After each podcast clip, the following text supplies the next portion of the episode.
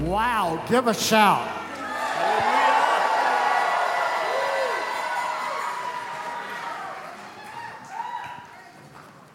Now, I believe we've heard the Lord today. Let's thank God for Robert Heidler. I'm going to do something. Alamo Beef two and my new book just came out while we were in Israel. When we got back, the day we got back on uh, Thursday, it was it was coming in. And uh, it's called The King's Signet Ring. Now, this book is an important book for us because it, it explains how we all have to have favor and we all have to have access. And then we all have to go to war. This is not a book that you would want to pass by. It's simple, it's clear, it's got incredible revelation in it. And another thing about it is something happened to me uh, Friday. I was sitting somewhere and the Lord said, I've called you to prosper. Now I want you to tell somebody next to you, I think that's for you too. See, sometimes we forget our destiny is to prosper. Prosper doesn't mean we're the wealthiest, greatest millionaire on earth or billionaire. It means that we are fully accomplishing what He has asked us to accomplish, and we are gaining the provision we need to do it. Now, I want to do this. Robert Heidler has been so instrumental in my life over how to express clearly what God is saying. Uh, see, I, I'm not the most incredible teacher in the world, but uh, when you write, you have to sort of make sense. And Robert, through the years, is one who knows how to take revelation, break it down so we understand it. Let's welcome Robert Heidler. Here is your signet, signet ring. Thank you. Amen. Well, you know, Chuck has been traveling all over the world, went through to New York, through all five boroughs, went to Israel. And uh, I almost hated to ask him what I should speak on because I know he has so focused on other things. But I finally texted him and said, what do you want me to speak on this next Sunday? And he said, oh, I don't know. Just see if God gives you something. Well, uh, several weeks ago, Chuck had asked me to write a chapter for a book that he's working on. And so I was working on that, and all of a sudden I saw, this is the message. And so I told Chuck, and he said, yes. So that's what I'm going to be speaking on this morning. And the message for this morning is breaking the power of chaos, restoring God's shalom. Now, see, the world today is in chaos. It seems like everything is shaking. I mean, you read the news, and it's filled with civil unrest and riots and wars and plagues and droughts and shortages, unrelenting heat waves, crime, violence, runaway inflation, prices skyrocketing. It seems like the whole world has gone insane. Because of the chaos in the world, many people find their personal lives also in chaos. The COVID pandemic has taken a heavy toll on families, on relationships, on jobs, on education, on the economy. And so many have their lives overwhelmed by stress and anxiety and confusion and turmoil. And so Chuck asked me to write a chapter for this book that he's writing, and the chapter title is Making It Through the Chaos into Your Future. And that's really where this morning's message came from. And so I want to start by asking, well, what is chaos? Well, I looked it up in the dictionary, and the dictionary definition of chaos said it's a state of utter confusion or disorder, a total lack of organization or order, any confused, disorderly mass, the formless matter supposed to, to have preceded the existence of an ordered universe. And then I looked up in a thesaurus other words that are related to chaos, and they are anarchy, disarray, discord, disorder, lawlessness, tumult, turmoil, clutter, free-for-all, muddle, snarl, unruliness.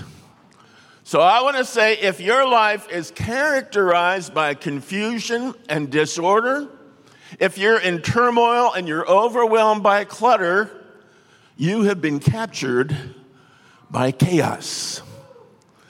See, Satan wants to hold the world in chaos, and he's doing a very good job because our world is in confusion. There's turmoil, there's lawlessness, uh, there are no accepted values of right and wrong. There's no clear standard of what is true and what is false. I mean, one person's news is another person's fake news. And some suspect there are powers that actually want to promote chaos because they know that when chaos gets bad enough, people will willingly accept tyranny just to get some order back. Now, my favorite picture of chaos is a clothes dryer. You look in the little window in the door, and everything is swirling. From time to time, you catch a glimpse of a pair of socks or a pant leg or a shirt tail. But it's a jumble, and it's all swirling together. And sometimes you feel like your life is like that. And Satan always wants to keep you in chaos.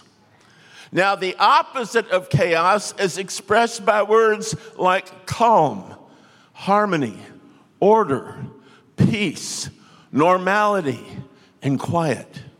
And there's a Hebrew word that expresses those same things, and it's the word shalom. Shalom means peace, wholeness, and well-being. It includes health, prosperity, security, and tranquility. Now, the Hebrew language gives some interesting insights into the meaning of shalom. Uh, in its comment on Psalm thirty-four fourteen, the Passion Bible points out that if you look at the pictographic symbols that make up the Hebrew word shalom, what it reads, what it says is this: destroy the authority that binds to chaos.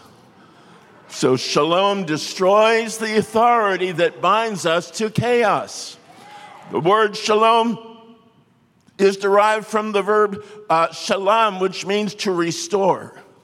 It means to provide what is needed to make someone whole and complete. So when shalom comes, chaos is broken.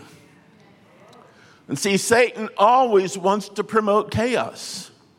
The good news is we have a God who can break the power of chaos. God always wants to break us out of chaos and bring us into his shalom. And he showed us how to do that in the very first chapter of the Bible. So let's take a few minutes to look at Genesis chapter one to see how it shows us the process of breaking out of chaos. Now, Genesis chapter one, verse, verses one and two in most Bibles says, "In the beginning God created the heavens and the earth, but the earth was formless and empty. Darkness was over the surface of the deep, and the Spirit of God was hovering over the waters." Now, most Christians have never stopped to think about what that's actually saying. And what they assume is that God created the world as a dark, formless mess, and then spent six days cleaning it up. That's not what happened.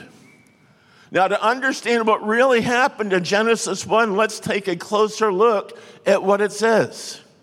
Verse one says, "In the beginning, God created the heavens and the earth." Now, in Hebrew, there's a punctuation at the end of that, and it means full stop. And that tells us there's some kind of a break between verse one and verse two.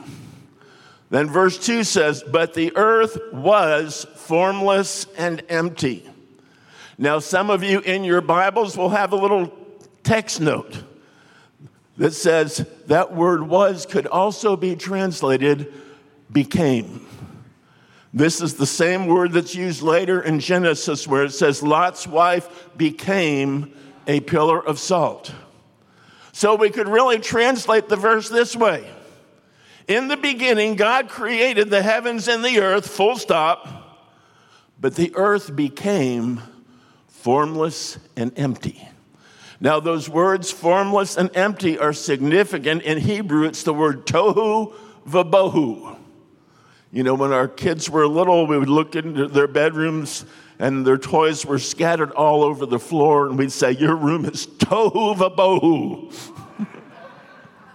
It's a mess. Now, a better translation of this than formless and empty would actually be a wreck and a ruin.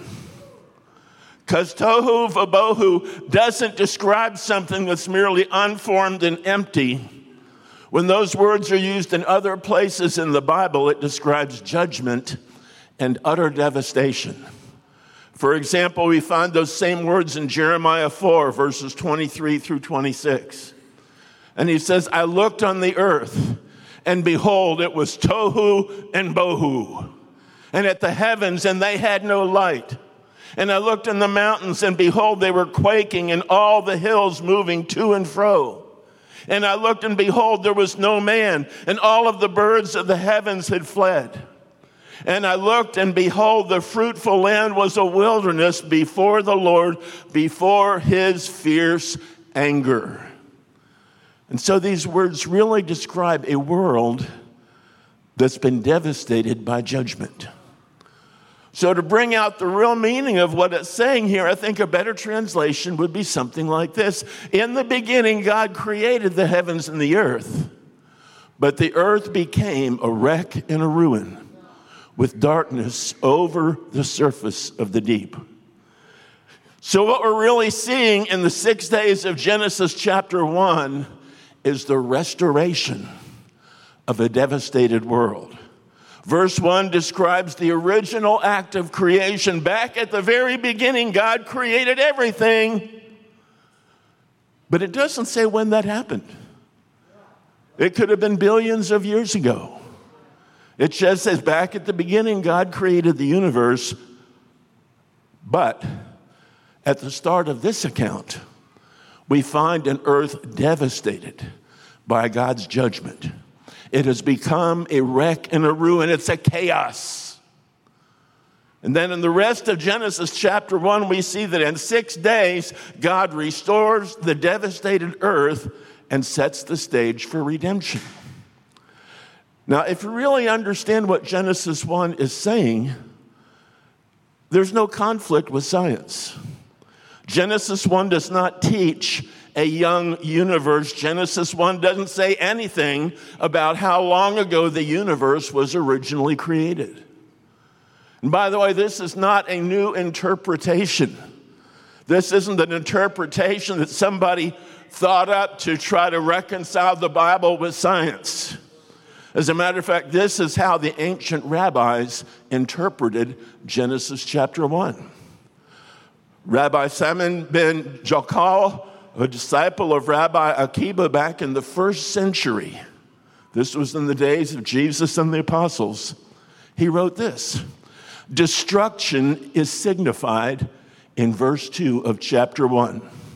The earth was tohu and bohu. These indeed are the worlds of which it is said, the blessed God created them and destroyed them. And on that account, the earth was desolate and empty. Rabbi Ankelos, who translated the Old Testament into Aramaic in the early second century, translates verse two, and the earth was laid waste. Another rabbi said, nor is this world the first of the things earthly created by God. He made other worlds before ours, but he destroyed them. So this is what the Jewish rabbis taught back in Jesus' day. There was the original creation. In the beginning, God created the heavens and the earth. And like everything God made, it is good. But at some point after the act of creation, something terrible happened. Judgment fell on the earth. The earth became a wreck and a ruin, and darkness covered the face of the deep. Earth was taken over by chaos. And then in six days, God restored the earth and created mankind to have dominion. So the Bible begins with a mystery. If you really look at the first few verses, there's a mystery there. And the mystery is, what happened to the first earth? How did this world become a chaos? And I think we find a clue in Genesis chapter three, verse one, because in the midst of this perfect creation that God has just restored, we suddenly find the serpent, or Satan. An evil creature filled with hatred for God is already present in the restored earth. We wondered, where did he come from? Because in the six days of creation, everything God made was good. I mean, he tells us that, look, he made day one, yeah, oh, that's good. Day two, oh, that's all so good. Day three, four, five, six, everything was good. Nothing bad was made on any of these days. And yet suddenly, in this perfect creation with Adam and Eve, was that ancient serpent who is the devil or Satan. How did he get there?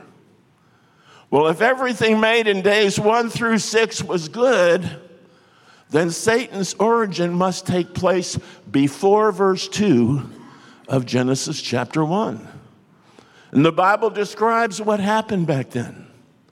There are two passages that most students of the scripture believe describe the fall and origin of Satan. Ezekiel twenty-eight describes his origin, his creation. Isaiah fourteen describes his fall. And these passages tell us that before Genesis one, verse two, Satan was the highest of all created beings. He was one of the cherubim. His job was to lead all creation in the worship of God. But he became puffed up with pride and tried to take the glory for himself. He led a third of the angels in rebellion against God. And because of that, God cast him out of heaven, and he was cast down to planet Earth, and judgment fell on the earth. Now, the Spirit of God told me to pray for us right now. I'm going to set a bloodline over you. This is what, if I have one problem that I have to deal with all week long with people, it's this that they don't get. Satan was there. He is your enemy. He wants to stop you from moving forward. He wants to reap and wreak chaos, wreck and ruin in your life. Now, Father, I set a bloodline over everyone here. Lord, I bind those religious demons in every one of them that does not allow revelation to come in by the Spirit. All of you on the web, I set a bloodline over you. I say you will understand your enemy and what he is doing in Yeshua's name. Amen. And so when Satan was cast down, judgment fell on the earth. And the earth became a wreck and a ruin, and darkness covered the face of the deep. Now, we don't really know what form judgment takes. You know, I sort of like science fiction. I sort of like to think maybe God used a natural event, like a meteor impact, that destroyed all life on earth. It was like, wham! It's what the scientists call an E L E, an extinction level event. But whether God used something like that or something else, the fact is the earth became a wreck and a ruin, and darkness covered the face of the deep. And Satan and his demonic forces inhabited a dark and ruined world. It was a chaos. Thick clouds of smoke and ash prevented any light from reaching the surface of the planet. And we don't know how long the darkness lasted. It could have been a few months, could have been a few years, could have been millions of years. But God wasn't finished. And the Spirit of God hovered over the dark ruin. And then the voice of God spoke and said, "Let there be light." And the clouds parted and the atmosphere began to clear and restoration had begun. And this passage shows how God broke the power of chaos and restored the earth to be a place of beauty. And the passage indicates that three things were necessary to break chaos. And if you are being held in the power of chaos, these three things will break chaos off of you. The first thing that was necessary to break chaos was the Holy Spirit. Remember Genesis one, verses one and two. In the beginning, God created the heavens and the earth, but the earth became a wreck and a ruin, and darkness was over the surface of the deep, and the Spirit of God was hovering over the waters. And so into the dark, ruined world, God's Holy Spirit came, and he hovered. The Spirit of God was hovering over the waters. You know, the only other place where this verb is used in De- is Deuteronomy thirty-two, where it describes a mother eagle who comes and hovers over her young.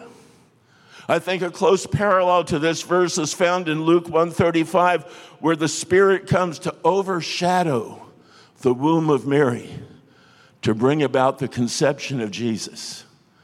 Says the angel answered, "The Holy Spirit will come upon you, and the power of the Most High will overshadow you. So the Holy One to be born will be called the Son of God." And so the Spirit came and hovered in the midst of the chaos, imparting life. So at a word from God, chaos could be broken. The next thing that was necessary was the voice of God. Over and over in Genesis chapter one, we see, "And God said, and God said, and God said." See, there's power in his word. God's word has creative power. You know, Ezekiel found himself in a valley full of dead, dry bones. It was a chaos, but God told Ezekiel, prophesy into that chaos, release the word of God, and the bones came to life. In Genesis one, God's word did two things. See, the world was in chaos because it was formless and it was empty. So in days one to three, one to three, God spoke form into what was formless. And he did it by making a separation. He separated day from night. He separated the sea from the sky. He separated the dry land from the sea. See, to break chaos, you need to make some separations, some distinctions. Ask God what separations you need in your life to break you out of chaos. But then in day four through six, God's word filled what was empty. He replaced what was missing. So ask God, Lord, what am I missing? And if you're empty, you need to be filled. You need to be filled with the Holy Spirit. Your mind needs to be filled with the Word of God. So in day one, God made the day and the night. He made the clouds clear enough that you could see light coming through. But then in day four, he filled what he made. He made the lights of the day and night. The sky cleared so the sun and the moon were clearly visible. Day two, he made the sea and the sky. But in day five, he made the creatures of the sea and the sky. In day three, he made the dry land. But in day six, he filled it with creatures and made the creatures of the land. And all of that was accomplished by his word. To break chaos, you need to let God's word do its work in you. You need to let it separate some things. Let it show you God's perspective on things. Let it separate truth from falsehood. Let it show you what is good and what is evil. Let it define what is right and what is wrong. and then let it fill. Receive God's truth and let it restore what has been damaged and bring about a new order. See, God wants to break the power of chaos in you.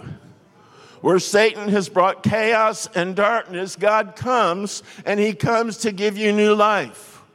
As his spirit hovered over the ruined world, his spirit is now brooding over you. And then his voice speaks into your life through his prophetic word, and his voice breaks the power of chaos and releases his life and new light. And as you allow God to speak his order into the tohu and bohu existence you've been living, he sets you on a path for full restoration. But you know, God also calls his church to break chaos in the world. In the Bible, the church is called God's ecclesia. And in the ancient world, an ecclesia was a legislative body. It established boundaries. It made decrees. So how does the church break chaos? Same thing that happened in Genesis chapter one. We do it by the Spirit. We invoke the power of the Holy Spirit to come and hover over our cities. And we enforce God's will on earth by power ministry, by miracles, by healing the sick, by driving out demons. And then we do it by the Word. God authorizes his church to declare his prophetic word so principalities and powers are overcome and the spiritual atmosphere over our cities changes. But you know, there's one more thing necessary to break chaos. We had the Spirit, we had the Word. But the last thing is Shabbat. See, on the seventh day, God rested. It was the first Shabbat on planet Earth. Now, why is Shabbat so important? It's because Shabbat is the key to establishing God's shalom in the earth. Shabbat and shalom are always connected. Remember, the Hebrew pictograms for shalom means shalom destroys the authority that binds us to chaos. So chaos was not completely broken until day seven. When we celebrate Shabbat, we enter into God's shalom, and the power of chaos is broken in our lives. Now, we live in a world that is being overwhelmed by chaos. Many of the people you know are being overtaken by chaos, but it's time for chaos to be broken. So how is chaos broken? First of all, by the Holy Spirit. The Holy Spirit needs to come and hover over the chaos. There's no restoration without the Spirit. So welcome the Holy Spirit. Be filled with the Holy Spirit. Take Holy Spirit with you wherever you go and invite his presence into every situation. Then the word of God must be decreed. See, prophetic words have power. God told Jeremiah that he's watching over his word to perform it. He's saying when we decree what God has said, God will move quickly to bring it about.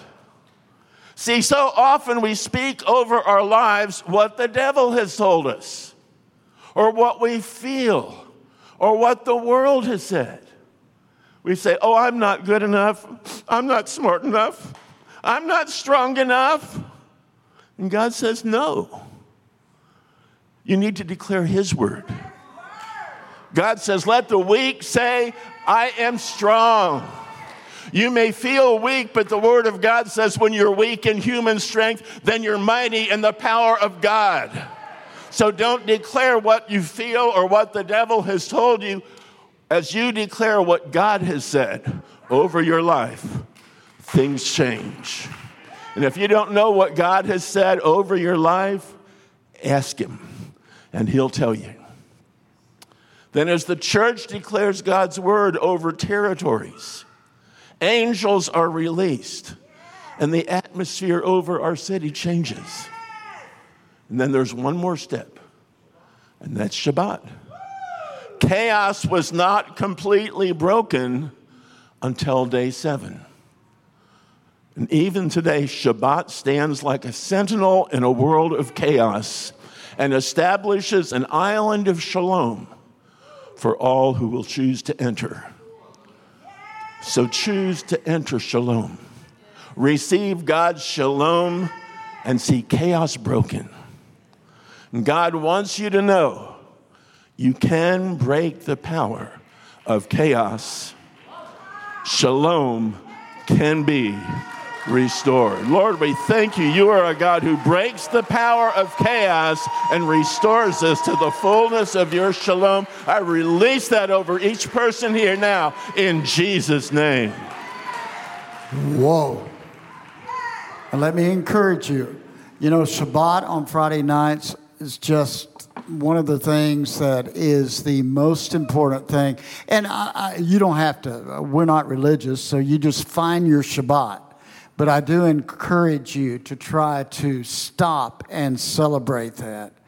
And then Faith Rising this past week with Ben Windsor. Let's thank God for how Ben, how Ben has withstood wreck and ruin in his life. And then uh, Isaac Pierce will be on this particular week on Faith Rising.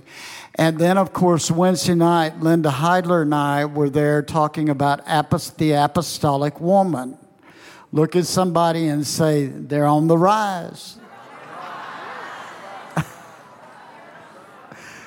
Now, I want to do something. I want to send you out to bohu and tohu.